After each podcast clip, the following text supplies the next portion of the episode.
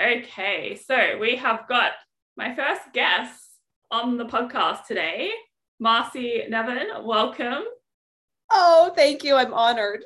How cool is the accent? Oh my God, I love hearing the American accent. and it's so funny because I don't feel like I have an accent. And That's how I feel. right, exactly. So ironically, I you're my second podcast today. I was recording another one earlier with a guy who was from London and I assumed that he was from Australia. I get the Australian and the London accents mixed up all the time. I was like, that "Oh, so you're so in Australia?" Funny. He's like, "No, I'm in London." I was like, "Okay, well, got that That's wrong." So funny. The London accent, I think, is so different to ours. Oh, God. yeah. Well, like much more. Those what I know. I feel like, but anyway, that was actually going to be one of my questions. So, how I usually run these podcasts, not that I've done that many, but my plan for having guests on is to basically I ask you five questions, you ask me five questions, although you might ask me questions first, I think.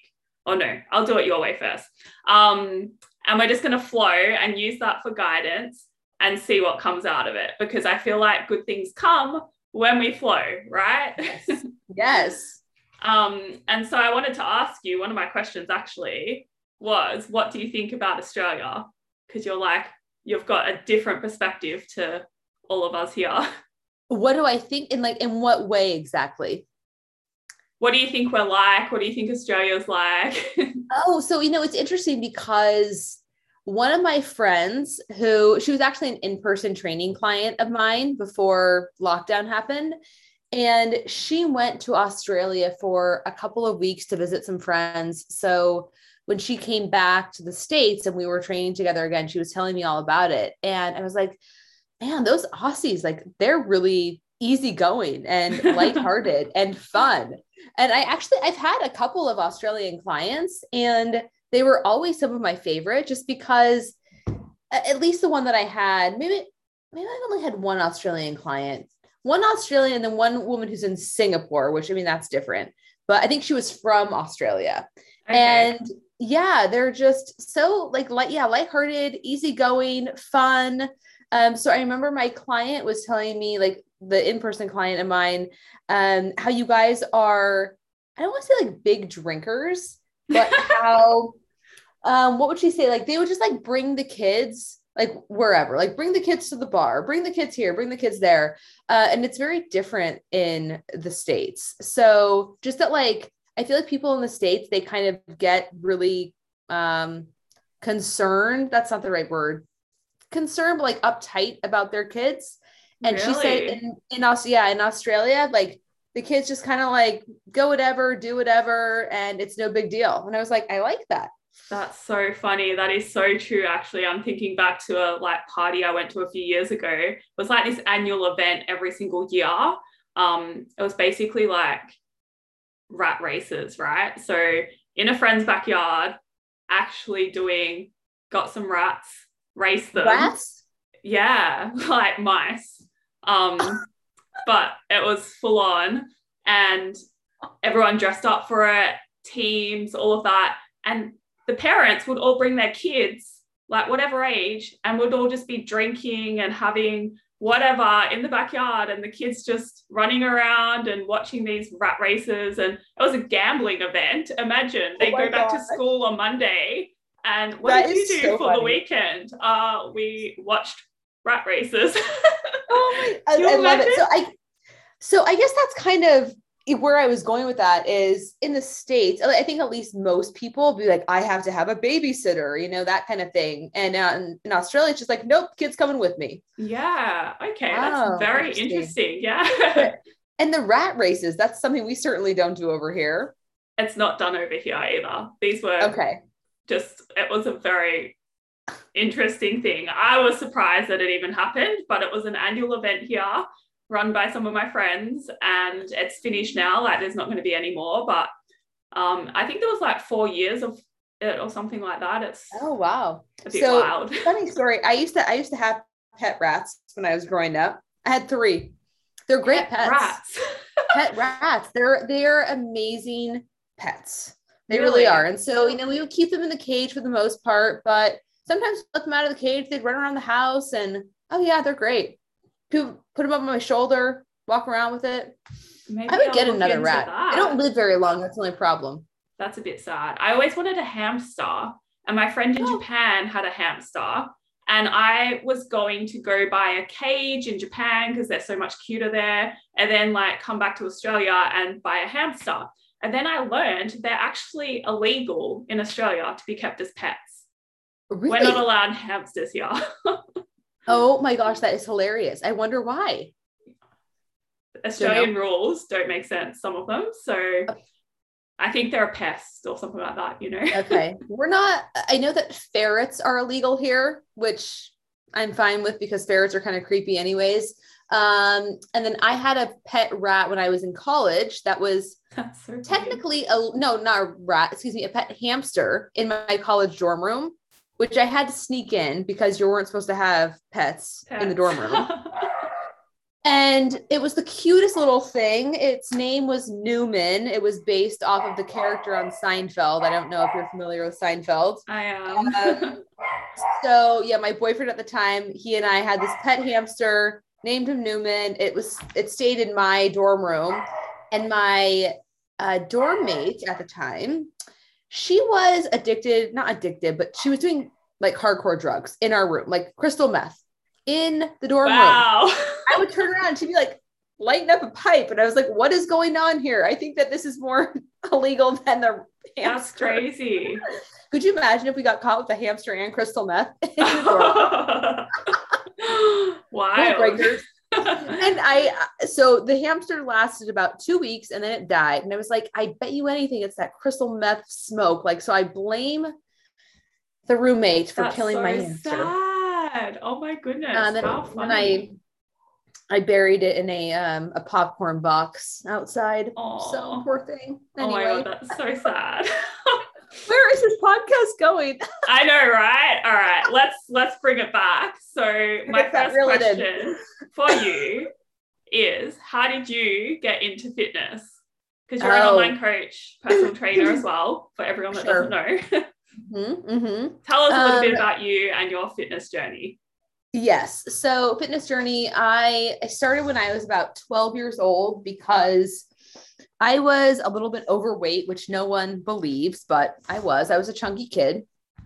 And I was just very self conscious. I feel like most of us in this space, we get into fitness because at one point we didn't feel good about ourselves and fitness was our way out so that was kind of it for me so started exercising in my parents living room when i was 12 i bought this thing called the firm which you're probably not familiar with i'm sure it was only in the states but yeah, it was these two like these two plastic steps that you stuck or like stacked on top of each other and i guess it didn't come with weights so i think that i got the weights from my mom or my dad or whoever and there was a vhs cassette that you followed along to. Old school, really I love it. oh my god, so old school. So, and these women, they were like jacked, like they were muscular. So it was one of those things like uh, they're probably not that way because of what they're doing, but in spite of what they're doing, you yeah. know. But it was a good start. So I was doing step ups and lunges and squats and curls and presses and all the things. That's crazy. Um, From yeah. So, yeah started young and then wow. from there i did that for a while and then i transitioned more into like aerobics uh, and then when i was old enough to go to the gym my mom and i started going to the gym together we would do step classes and then i started weight training probably when i was like 14 or 15 wow um, yeah and that's then, crazy because mm-hmm. i have like 12 year olds reach out to me at the moment like i need help losing my belly fat i'm just like you're a baby. Like, I know you're, you're so well, that's, young. That's how I was. I know. I know. And it's almost like my parents didn't even know what I was doing. So I was I was exercising, kind of spinning my wheels, not making progress because my diet sucked. We know that. Mm. Um, so I started asking my mom for nutrition advice, and that was atrocious. Uh, like, oh, low fat. As it usually sugar. is, right? Like that's it, what it, I find as well. Like so many clients tell me, oh, but my friend said do this, or my mom said do this. And I'm like, well, they're not experts. Where are they getting their information from? Because it's not no, right. my mom, like, my mom lived on popcorn and apples when she was pregnant with me. So, you know, oh, yeah, it was bad. So she was like, we were doing like the cabbage soup diet together. And then finally we ended up doing Weight Watchers. So that was the thing that helped me really lose the weight. So I did Weight Watchers going into, I think, my freshman year of high school. And I lost, I mean, I don't know, at least 10 pounds, if not more, maybe 15, was feeling good. And then I just kind of took it from there. Wow. Yeah. yeah. That's crazy.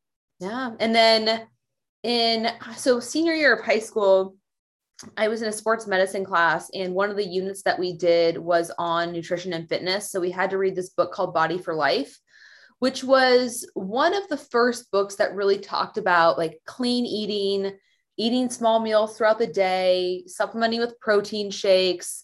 So I read the book and I basically just followed along with it. And I was eating, yeah, five or six times per day. So protein, vegetables, you know, like some sort of a carb in between the meals, I would have a meal replacement shake.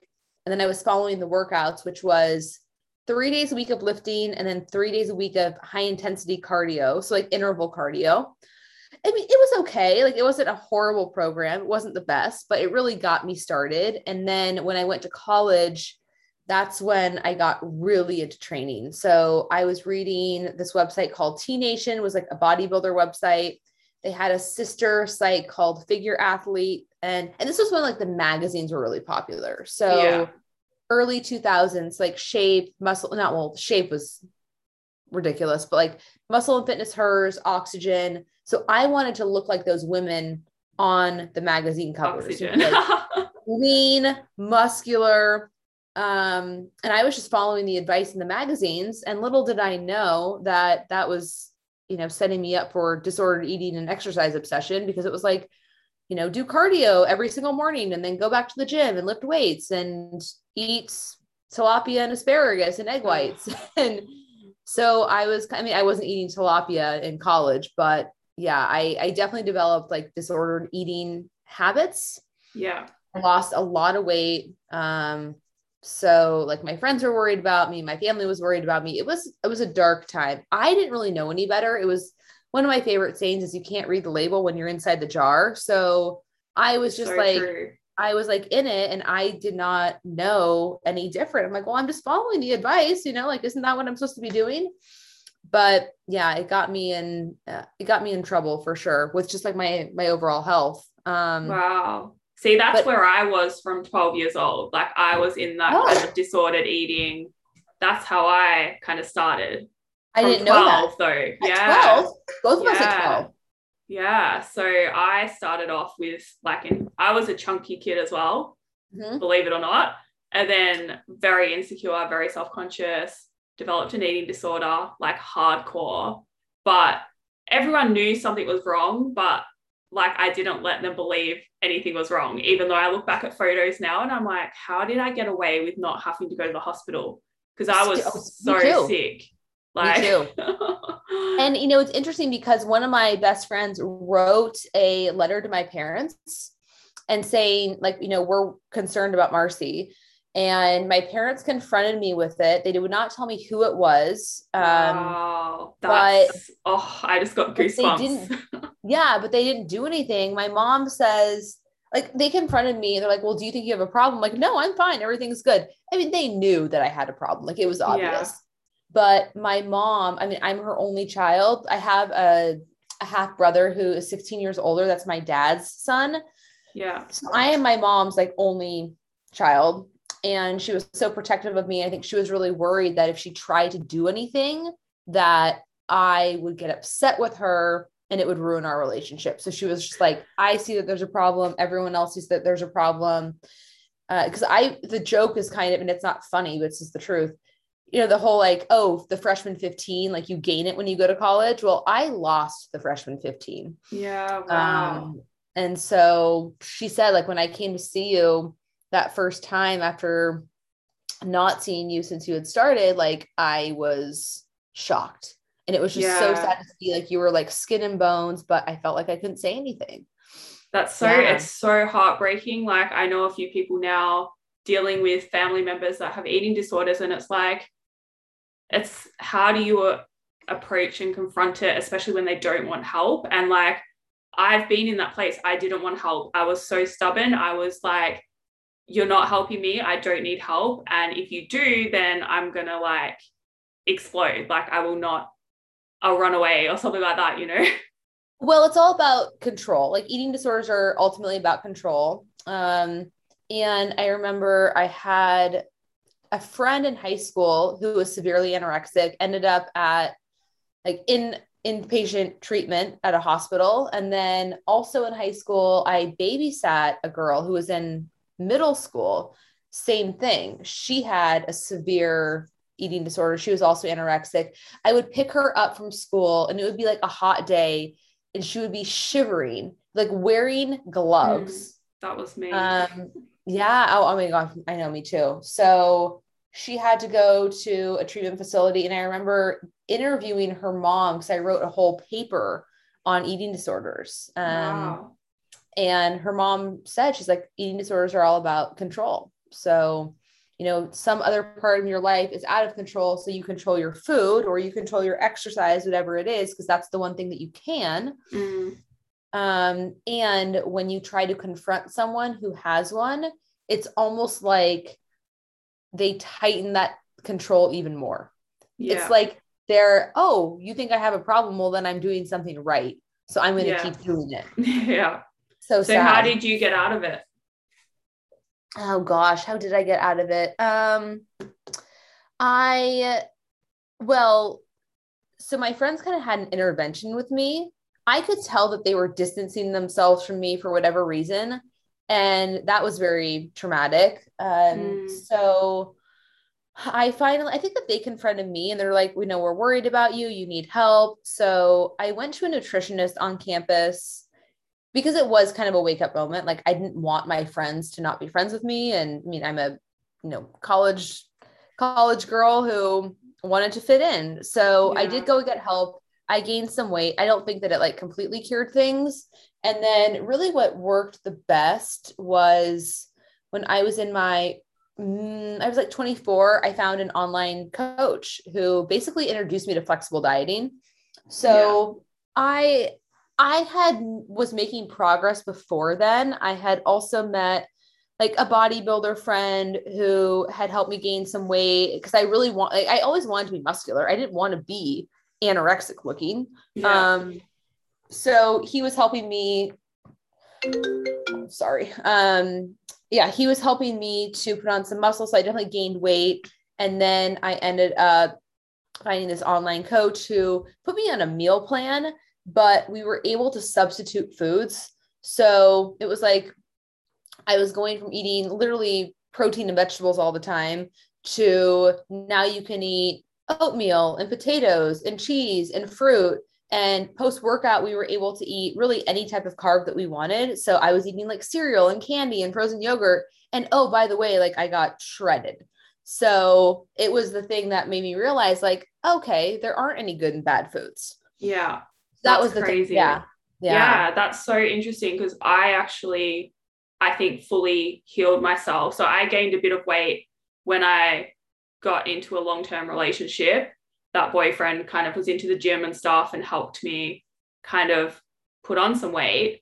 And then I got, I became skinny fat. And then I fully kind of recovered once I got my first online coach and mm-hmm. started to learn flexible dieting, actually educate myself about food, and then see progress as the scale was creeping up. Like I saw a better looking body in the mirror, yeah. even though the scale was going up, even though I was eating more food.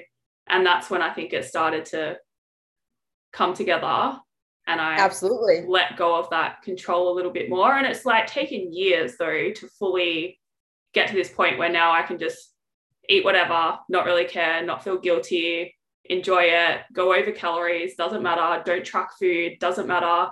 Like, right.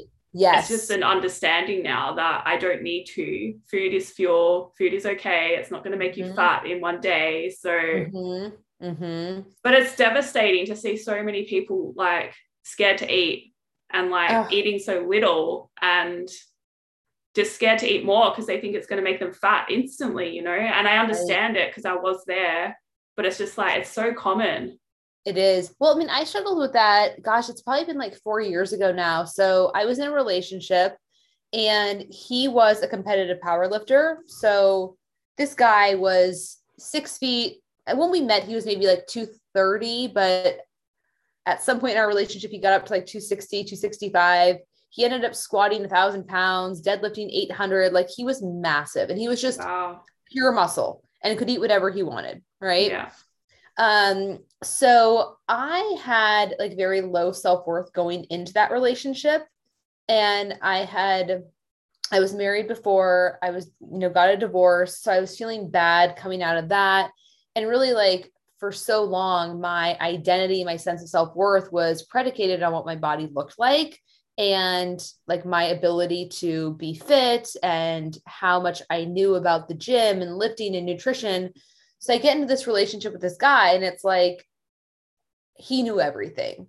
And not, not that he knew everything, but he was just like so much further ahead of me, even though I had been like doing it for longer than he had. Yeah. Um, and so I think that my self worth in that relationship was very low. And I kind of wanted a piece of what he had. So it's like, oh, well, I want to be strong too. So I ended up going to his gym. And his coach at the time knew that I had a disordered eating history. And it was an interview process to even be allowed to train at that place. So he interviewed me for probably, I mean, a good two hours. And he said, All right, like I'm willing to train you, but you're going to have to gain weight because you are too small right now, which I Oh, mean, I I, I was it. probably like, I was probably like a little bit underweight, but I felt, I felt good. I prefer being a little bit leaner. So I was comfortable with where I was, but he was like, Oh, no, no, you are way too small. You're going to have to gain weight, you know, eat more food. He was worried, I guess, that I didn't have enough what he called reserves. So he's like, if you were to get sick and like end up in the hospital, you'd be screwed. And I was like, Yeah. "Mm, that's kind of a good point, actually. Um, I never thought about it like that. So he said, yeah, you're going to gain the weight, but you're going to do it on my timeline. So none of this, you know, half a pound, one pound per month bullshit. Like I know you're going to try to pull. And I was like, yeah, you're right. I probably would have. Uh, he said you'll gain it on my timeline. So I had a goal weight that I had to hit by a certain date. And if I didn't hit it, then I was kicked out of the gym. wow. So I had to get on the scale pretty much every day. It was, I ended up gaining close to 15 pounds, maybe a little bit more in less than three months. That's Wow. a lot of weight for someone who's five foot two. Yeah. I was like force feeding. I mean, it was so, so uncomfortable because I don't know about That's you, I extreme. like- Like, oh, It- I oh, it appreciate boundaries and I kind of like how he has that process that it's you do it this way or you don't do it. Like I love that, but that's extreme. Yeah. And That's so on my on my scheduled weigh-in day, I think I was like 0.5 pounds off or something like that. And he kicked me out. He's like, nope, you didn't hit it. Like you're out of here. what? So yeah, yeah, yeah. Oh, it was horrible. Uh, I was like, all Wow. that for nothing. So then my ego definitely kicked in. And he said, you know, like leave, take some time to think about it. If this is really what you want and you want to gain the weight, then, you know, take a month to do that on your own. And we can, you know, have this converse, like we can um come back to the conversation yeah. you know, at a later date. And so I put the weight back on, he let me back in, and it was not a good experience. Um, it was a very toxic environment. I ended up leaving, thank God, but um, wow. yeah, so so that was difficult. And then I was still dealing with some of my health issues at the time. So I knew that I wasn't really in a place to be pursuing fat loss, even though I was so uncomfortable. Um, yeah, but then eventually I did, and it was good. and that But- is such an important thing as well. Like to be successful at fat loss, you have to be in the right place to start. Like otherwise, it's Mhm. not going to work. And I see so No. many people just like not caring, not caring about their health or anything. And I always say like a healthy body is going to respond better than a body that's not healthy. So if you take care of your health, respect your body, get that in a good place first, everything will work. But so Yep. many people are struggling because they're missing that first step, which is getting your health in order and respecting your health from the start. Exactly. Exactly. Yeah. So I, uh, again, I was dealing with some chronic health issues that I developed, likely as a result of my over exercising, under eating, stress, all of that in college. and I I have been dealing with that for years. Um, it was kind of one of the reasons why I ended up leaving the gym too, just because like that type of intense training I knew was not good for my health. So I left. I had, you know, gained all this weight. I wasn't feeling comfortable. I didn't feel good, just like health wise. And that is when I met my now coach, Vince, and we did some like healing work internally, like on my gut, on some other issues that I was dealing with. And then that only took like 10 weeks. And I was basically a new person. And then he's wow. like, okay, like we've made a lot of progress. So you get the green light to pursue fat loss. And I'm telling you, Jody, the weight like melted off. Yeah. Exactly. It was, I don't want to say it was effortless because like in the beginning it was. It really was. Like I didn't feel deprived. I wasn't overly hungry. My energy was good. And then I was making such good progress that he was like, how far do you want to push this? Like, do you want to treat it kind of like a competition prep and see how far you can go? And I was like, yeah, let's do it. So then we really kicked things up. And yeah, I got really lean. Uh, and it was fun to see, you know, it was not an easy process. It, uh, I definitely got hungry and tired and irritable and all the things. Like, I mean, it probably was worth it because I showed myself what I was capable of. Yeah. You know? Um, but yeah, it does go to show that when you take enough time away from dieting, you feed your body properly, you stay in maintenance, or even like, God forbid, a little bit of a surplus, put on some muscle, yeah. then you're going to see amazing results. Yes. I wish yeah. people would And it's going to be so much easier on you, you know? Yeah, exactly. So, what's your favorite thing about having coaches? Because I know you have a few coaches. Oh my gosh. Marcy and I actually met in a mentorship we did last year together for everyone that doesn't know, which is probably everyone. and then we've been talking on Instagram ever since. And then we also ended up doing the same business mastermind this year without actually knowing in advance. Like it just so happened we chose the same one. Well, so. tell the story. Well, what was the story? Oh, actually, no, this is the story, right? So I remember, obviously. Uh, Marcy, I had a feeling Marcy was doing this mastermind, and I messaged her about it. Like, I'm going to have a call with them. How is it? Like, should I do it? And then Marcy didn't respond for like at a least month. a week or a month or something. No, forever.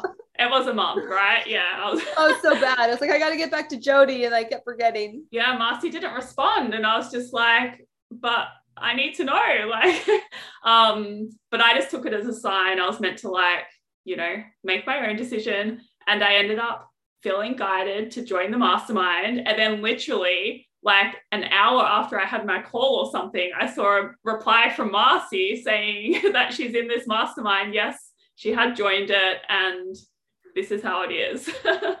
yeah, yeah. Is oh my gosh, that was so crazy. Like the universe synchronicity is just I love amazing. it. I love it. And that's really what's one of the things. That's one of the things that connects us too so much is yeah, our, I was just gonna say you're a fan of the universe. Of the universe and manifestation, all of those things. So yes. how did you get into that's my question for you. How did you get into all of that? I started I think my like awakening was when I got dumped by my previous boyfriend, the last one I had. I've been single now for like three years almost. How crazy is that? Um, Wait, what? Ga- what happened? What's to do with Gavin? Wait, so Gavin is like the ex ex boyfriend from like ages ago, and then oh, I had I didn't another realize one. That. Yeah. So oh. Gavin okay. was the long term one for everyone that needs to know my relationship history. I and didn't then, even know that. Yeah, my awakening was like from getting dumped by this other idiot. Um, very unexpectedly. I was heartbroken. And then I started, I don't know how I put the pieces together, but I started seeing the angel numbers and then doing some research on that. And then when I was in the US, after I got dumped, I went to the US and was in Barnes and Noble in the Grove, LA, and oh. started reading this book. And I can't remember the name of the book, but it was something to do with like asking signs from the universe. And so I asked for a sign and got my sign like literally while I was still in the bookstore. What was and your sign? A unicorn. oh my gosh, that's hilarious. So crazy, right? And so that's when I started like looking into things more and actually like believing and feeling more like I started playing games with the universe then and asking for more signs and like testing things, manifesting, seeing what I was capable of, all of that. And so yeah, it's kind of just carried on from there. Oh, amazing. I didn't even know that you had been to the States. Yeah, I've been like four times. Oh, okay. I had no idea. when are you coming to Australia, Marcy? Oh. I told you when you can give me a Xanax and a stiff drink so I don't have to be away for the flight. I feel like everyone in the US is like so put off by the flight to Australia, but we're so it? used to having to travel far to go anywhere that it's like not an issue for anyone here. We're just like, yeah, let's jump on a plane for 24 hours. That's fine. What what is it? Is it like an 18 hour flight? 20 hour? so from just say Sydney to LA, it's like 14 or 15 hours, I think. Okay. And then to New York, though, you have to go to LA first. So that's like to say 14 hours, and then usually a three hour layover, Yeah. and then another six hours. So whatever that works out to be. and you know, I'll go obviously, I'll go LA the to Sydney. and- I'll go LA to Sydney. yeah, okay, cool. When's this happening? When our borders open, I guess. Yeah, exactly. Which is Are likely to still, be Are you never. guys still on lockdown? Uh, so we're out of lockdown. Sydney is hardcore Sydney. lockdown right now. They just went into it even worse. Oh my and gosh. the country is still like a bubble though like no one's allowed in unless you have special permission no one is allowed out unless you have special permission So It's you're in Melbourne. I'm in the gold coast but i'm The- from melbourne So where's the Gold Coast? And where is Sydney and where's Melbourne?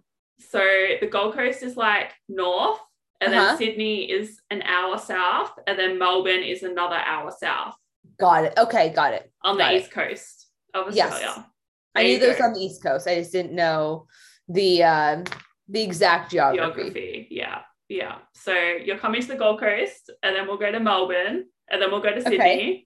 And then Okay. you can fly out of Sydney and I'll come with you. Excellent. I'm dying. Maybe go I'll have to come and then we go to Florida together. Yes, that's the plan as well. That's why I'm trying to leave the country at the moment so I can go to this. There's a mastermind event in Florida in like ah. October or November and Yeah. Yeah. trying Oh, to manifest getting there, but You are gonna manifest getting there, my friend. you absolutely are. It's gonna happen. All right. What is your next question for me? So you have a birthday coming up. Yes. The big what, three thirty-four? 34. Yes. 34. Spot on. Okay. You don't look an a, a day past 22. that makes me so happy. Oh my God. I know my dad said that to me the other day. He's like, Yeah, you know, I know that you want to be 23 again. Well, you look like you're about 23. I was like, Thank you. Thank I'll you, be 37. Dad. I'll oh be um yeah, I'm 37. Gosh. Um, okay, so I want to know what would your ideal day be to spend your birthday? Ideally, I would love. It's so hard because I actually love my routine now so much, you know, but Yeah. I would love to wake up in a fancy hotel and then probably have a coffee in bed Mm-hmm. with my future husband. Okay. Okay. I and love that. then and then go out for a coffee as well. Uh-huh. it's nice to get out and then probably do a gym workout like a training session and then come back to the hotel maybe get a massage Mm. and then go lie in the sun by the pool for a while and then go out for a fancy lunch and then start some like then go out for some drinks i like day drinking so like afternoon drinking i much prefer that to night drinking Oh, yeah, yeah. Day drinking's fun. yeah so have some wine in the afternoon and then probably just go for a nice dinner like i love good food you know like a fancy Oh. probably like a 10 course degustation at like a really really fancy restaurant I love that. That sounds like a dreamy type of day. yeah that would be my ideal birthday but clearly my future husband is not present at the moment so Right. Okay. don't know how we're going to make this happen Could you do it by yourself this time? Yeah, I've actually been thinking about booking a hotel for my think you birthday. should. Yeah. Okay. That's my sign. That's a yes. That's my sign. Thank you. There you go. I was looking them up. It. I was looking them up the other day. I'm like, should I or should I just save the money? Because I'm going to need lots of money to get out of Australia at the moment. But I'm like, nah, okay, let's do it. We've got to live in the moment, take each day as it comes, and just trust that I'm going to have the money to go overseas anyway. Exactly. Well, I think it's kind of one of those universal laws. I know there are actual universal laws. I don't know what they all all are, but I think that the money that you spend, just believe that it will come back to you. I do actually so. believe that. Yeah. Like yeah. 100%. And it always does. Like as soon as you does. put it out, it comes straight back, usually mm-hmm. twice or like, you know, it always comes back expanded because that's what I believe will happen. So absolutely. So, okay. This is my permission to you. I'm giving you the permission to go and stay in a fancy hotel and enjoy your birthday. Have a wild day. Have a wild day. Just by yourself. or, you know, like invite a friend out to dinner or something, but yeah, enjoy okay. yourself. I'm going to do it. I love it. Thank you. You're welcome. Um, and there's also spiritual meaning to the year 33. It's supposed to be kind of like your rebirth year. I know you're going to be 34. Oh, interesting. But I look at, I don't know the specifics, but when I was doing in person training, I was training this woman who is a therapist, a mindfulness practitioner. Um, I'd actually taken a mindfulness course from her, but we were talking all about spirituality and things like that. And I was going to be turning 33. And she's like, Oh, yeah, there's significance to your 33rd birthday. So you'll have to look it up because I don't remember exactly what I definitely have to look it up because I felt it when I turned 33. I'm like, this is going to be a big year or an interesting year. But I look back on it now and I'm like, not much has really happened. Like my business has grown, which is great, and like that kind of thing. But it's actually been a hard year as well, like harder than I expected it to be. So mm-hmm. But maybe there's something but maybe there's something to that, that it's been difficult, but you've you've grown. Grown. You've yeah. learned a lot. You've taken risks. Yeah. You've, you know, had to trust yourself. You've had to trust the universe. And everything has always worked out. Yeah. Yes. I'm going to look into that after this call. Let me so, know. I wanted to know from you. Um, let's see, what do I want next? On the topic of, because you still train people in person as well as online? Not really. So I have not trained people in person regularly since lockdown there was one girl that I was training like a little bit when our gym opened up, but then she moved away. She was the one who had told me about Australia. Yeah. Um, and then now I'm training one woman one time per week who used to be my yoga teacher. So I just like her. She's easy. It helps pay my like fee to go to the gym. So, you know, gets me out of the house. But no, everything is online now for the most part. And do you, I'm assuming you prefer it?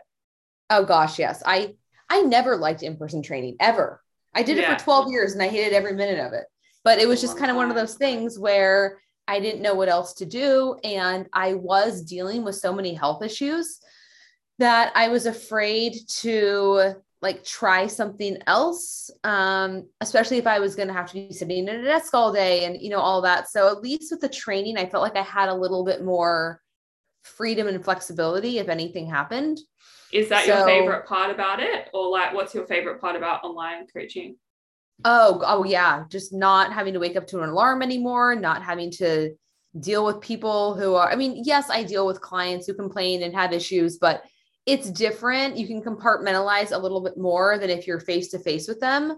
Um, I didn't like the hours or the schedule. I felt like I always had to be there. So I missed out on, you know, holidays or like let's say it was Christmas and Christmas is on a Tuesday and all my family is celebrating until the evening. It's like, oh well, gotta be at work tomorrow at seven. So yeah, I am going to bed. as well. You know, I think PT like online, I mean in person is it's such a hard gig, really, especially at the start, like when you don't really have the choice to make your own hours or choose your own clients, that kind of thing.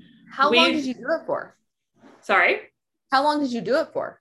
I was doing in person for three years, so not not nearly as long as you, but that was enough, you know, like that was I only I always wanted to do online. I don't know why even like I just had this thing like I want to be able to work from home. I want an online business. And I knew, but I knew I had to go in the gym, get that experience, learn how to work with proper bodies, and then transfer right. that online. So, how have you found your results online versus in person? Do you find them different? Like you get oh oh absolutely. My my in person clients were not getting results. yeah, isn't it, just, funny? Like that's the same. That's what I was like. Is it just me, or do other people find this? Because and like twelve years is a long time to be in the gym working with people. Surely you would be getting better results. I I mean, like the occasional person got results, but I think for most people, the ones who come to a, I was at a small studio where it was a little bit, um, how do I put this? It, it's like they were there because they were checking the box. Yeah, okay. so I don't want to I don't want to have to go and work out on my own. I don't feel comfortable to go to a big box gym and deal with all the people I know that working out is good for me. I should be doing it. So I'm going to hire Marcy. She'll be there to keep me accountable. And I just have to show up, do the work, check the box, and I can go home. Yeah. I don't really think the majority of people that I was working with cared to make real progress. I feel like that's just a, like, because I feel the same when the gym I was working in, people would just come to get the reps in and feel like that was enough when it's actually not the case. There's so much more that you mm-hmm. need to make sure is on point every single day. It's not just the workout, it's like that's one small part of it. And, and so, would, yeah, I feel like online allows you to like take care of all of that as well. Whereas in person, it's just so hard to have the time to do anything else but work out. Exactly. Yes. And, and, we would touch on nutrition every now and then. I would give them advice, but it was like one in or in one ear out the other. Yeah, exactly. So it was That's like, uh, but but here's the thing: if they weren't complaining about it, then you know it's obviously like they didn't care that much, so they weren't blaming me for their lack of progress. It's so interesting, isn't it? So interesting. Yeah. What yeah. would you say is one of your biggest lessons learned in fitness over the years? Oh my gosh, that's such a great question. Um, I it's a would hard one. say it's a, no, it's a hard one, but uh, as cliche as it is, just like trusting the process, you know, um, and allowing it to uh, to take time, knowing that it's not going to be a quick fix yeah. And you're not going to get these amazing results in 12 weeks, even though that's what a lot of people are going to be trying to, you know, make you believe. Yeah. Um, and it can, so then that can be translated to any area of your life. Like the work that I, that I had to put into my fitness journey and knowing how patient I've had to be, how long it's taken for me to see like even negligible results. Like I've been training for 20 years and sometimes I feel like does it even look like I lift? you know, or just like, you know, getting getting strength, getting muscle. It's like watching paint dry it can go so slow. Yeah. So that can be translated to any area of your life. Like now for us, building a business. Of yeah. course, I mean, you see these people who like, oh, I hit ten thousand dollar months in you know six months, and it's like, well, you know, still working on it, that kind yeah. of thing. So yeah, trust the yeah. process and allow it to take as long as it needs to take because you're mm-hmm. going to get better results if you give it time. And that's what I say as well. Like, if you give me proper time, I'm going to get you an amazing result. But you can't quit after a month because, like, that's not enough time, you know? No, it's not. Um, and then, God, now it's escaping me what my next lesson was. Oh my gosh, I can't believe I forgot it. It'll come to me. It'll come to me eventually. Um, um What's another question you have for me? What? Let's see here. I'm so unprepared. I know you're like, come up with five questions, and I came up with like three. Um, One more um, question. One more question. Okay. What is what is your like ultimate what do you want to accomplish at the end of your 34th year? I've actually been thinking about this very recently, like as recent as last night, journaling about it because I am about to turn 34. And then it's like, it's that halfway point between 30 and 40. It's like I'm saying goodbye to my young 30s. Mm. And I look mm. back to my 20s and how I was. And like when I was 21 to 25, I was in university. I thought I was old and I thought like everything had to be sorted out already. I was always stressing and stuff. And I wish I could go back to those years and like live a little and do something, do more wild, crazy things, I think. Mm. Um, so I it scares me so much to say this, but I feel like I have to live up my single life and do something like totally wild, like go overseas mm, right now mm-hmm. in the middle of the pandemic, even mm-hmm. though our borders are shut. And I'm going to have to find an exemption and then try and work out visas and like all of this. Like, it's so hard. I've been doing so much research. I've joined these Facebook groups and everything. Like, but I'm just trusting that if it's meant to be, it's going to unfold. And I just have to take that inspired action towards making it happen. Yeah. And as you know, our girl Amanda would say, just you know, keep the faith. Well, I always say keep the faith and do the work. Um, but I think for you in this situation, it, it's keep the faith and trust that it's all going to work out. Yeah, it's so scary, but it excites me at the same time. And I think like if I'm once I'm 40 and I look back on this year, I'll be so happy that I've like taken some kind of risk or made some big leap rather than just staying safe in my life like where I live is beautiful. It's like paradise, but it doesn't excite me at the moment. So right. Well, and, and neither does mine. I live in a a very like affluent part of California. And I say affluent not to brag, it's where I grew up. You know, yeah. it's not like, oh, I'm I can afford to live here on my own because I couldn't.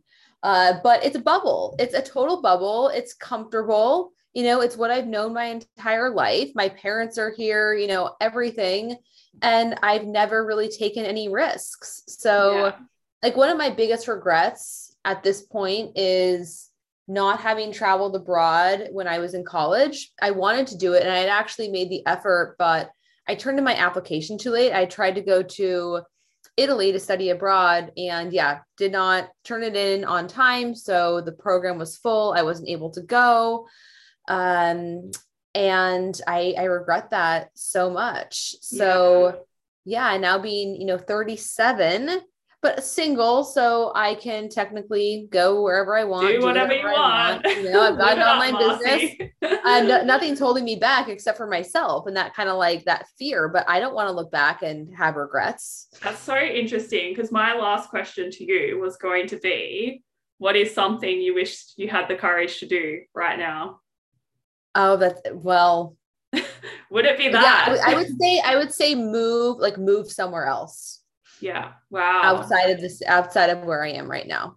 But it's just wow. a matter of like I don't know where I would want to go, and I don't want to be starting completely over where I don't know anybody. So it's like, do I go down to LA where at least I have a couple of friends, you know? So not like when you always have these like grand plans, like, oh, I'm gonna move here and we're going to hang out all the time and that never happens right? Yeah. but i think that just knowing that somebody that i was familiar with was nearby would be comforting but i just haven't decided where that place is. That's so, so hard isn't it? That's the same with me like i really want to go to the us but it's so hard with visas and stuff and because i can't get a green card and all of that. Um i potentially can get a British passport because my dad was born in England. Oh. And so I'm like, maybe I'll go to London. But that scares me so much. And I, I do have one friend that moved to London last year. She's a very good friend. So I'm like, maybe that's a sign that I'm meant to go to London. maybe it is. Maybe it is. It's funny because the guy that I was podcasting with earlier today, I t- told you when we were first starting recording, he was from London. He was so cute too. I was like, oh, I'll come to London to visit you. Uh, I, one of my other friends, Sarah, who uh, I don't know if you know Sarah Duff. She was an online, I mean, she started doing online fitness and nutrition, and now she's doing more life and relationship coaching. But she's in London, and I went to visit her September of 2019 and had a great time. So I would go back in London, or I would wow, go back. so you've actually been to London.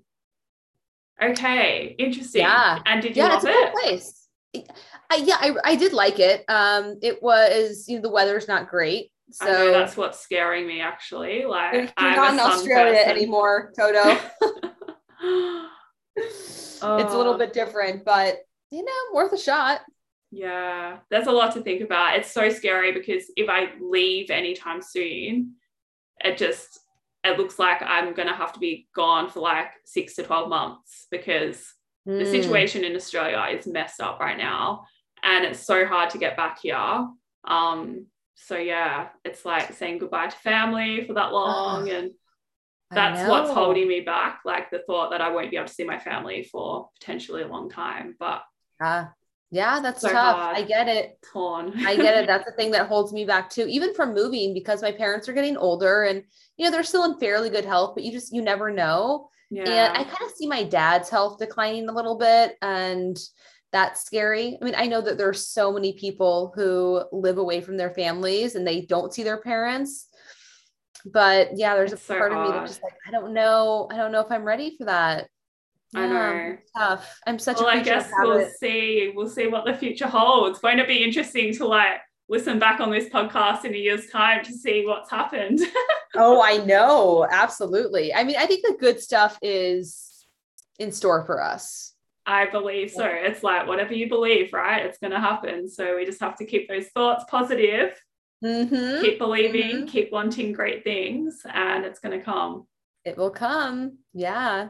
All oh, good right, stuff. I can't wait to see what the next year holds for you, but we'll I'm going to go I book know. a hotel after this because Oh, I'm go going to a it. hotel for my birthday.